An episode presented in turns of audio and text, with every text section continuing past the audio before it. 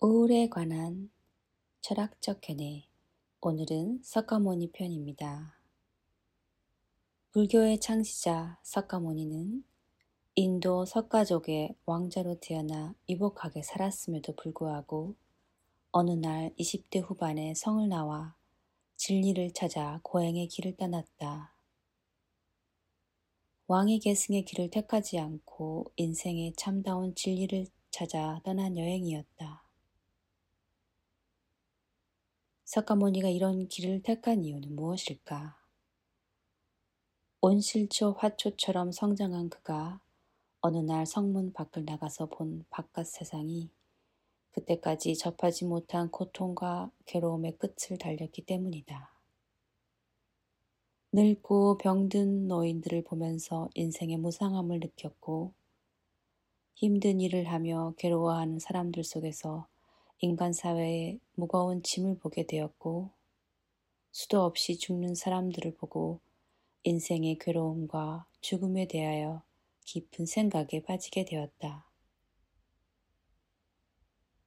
그의 아버지는 그가 태어날 때 앞날을 내다보는 한 선인으로부터 받은 예언의 말을 귀담아 들었다.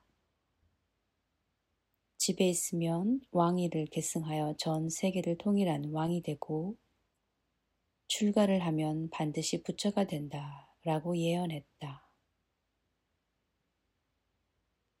그의 아버지는 그가 출가의 길을 선택하지 않도록 석가모니에게 많은 부귀영화와 삶의 즐거운 면만 보이도록 노력했고 그리고 결혼도 일찍 시켰다고 한다. 이런 부모의 마음은 오늘날 현대 부모님들도 잘 이해할 수 있는 마음이라 생각된다. 오로지 자식이 잘 되기만을 바라는 마음에 아이들을 들수록 세상의 때로부터 보호하려 노력하지 않는가.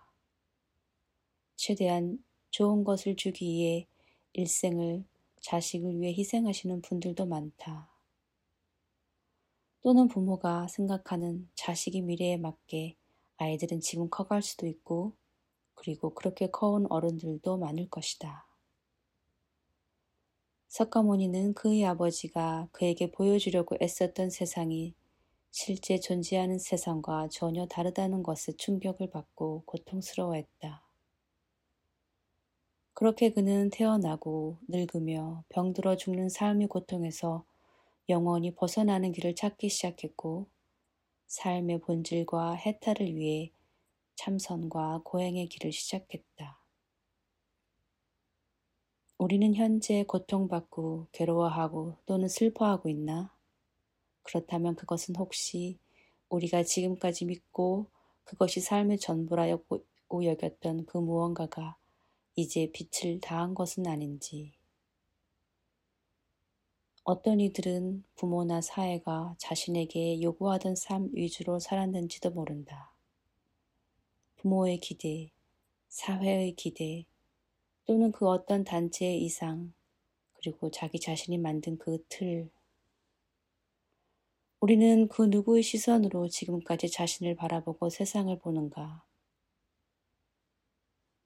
지금까지 만들어진 그 틀의 시선으로부터 자유로워지자. 그러려면 밖으로 나가야 한다. 새로운 곳, 그리고 사람들을 만나고 이야기해야 한다.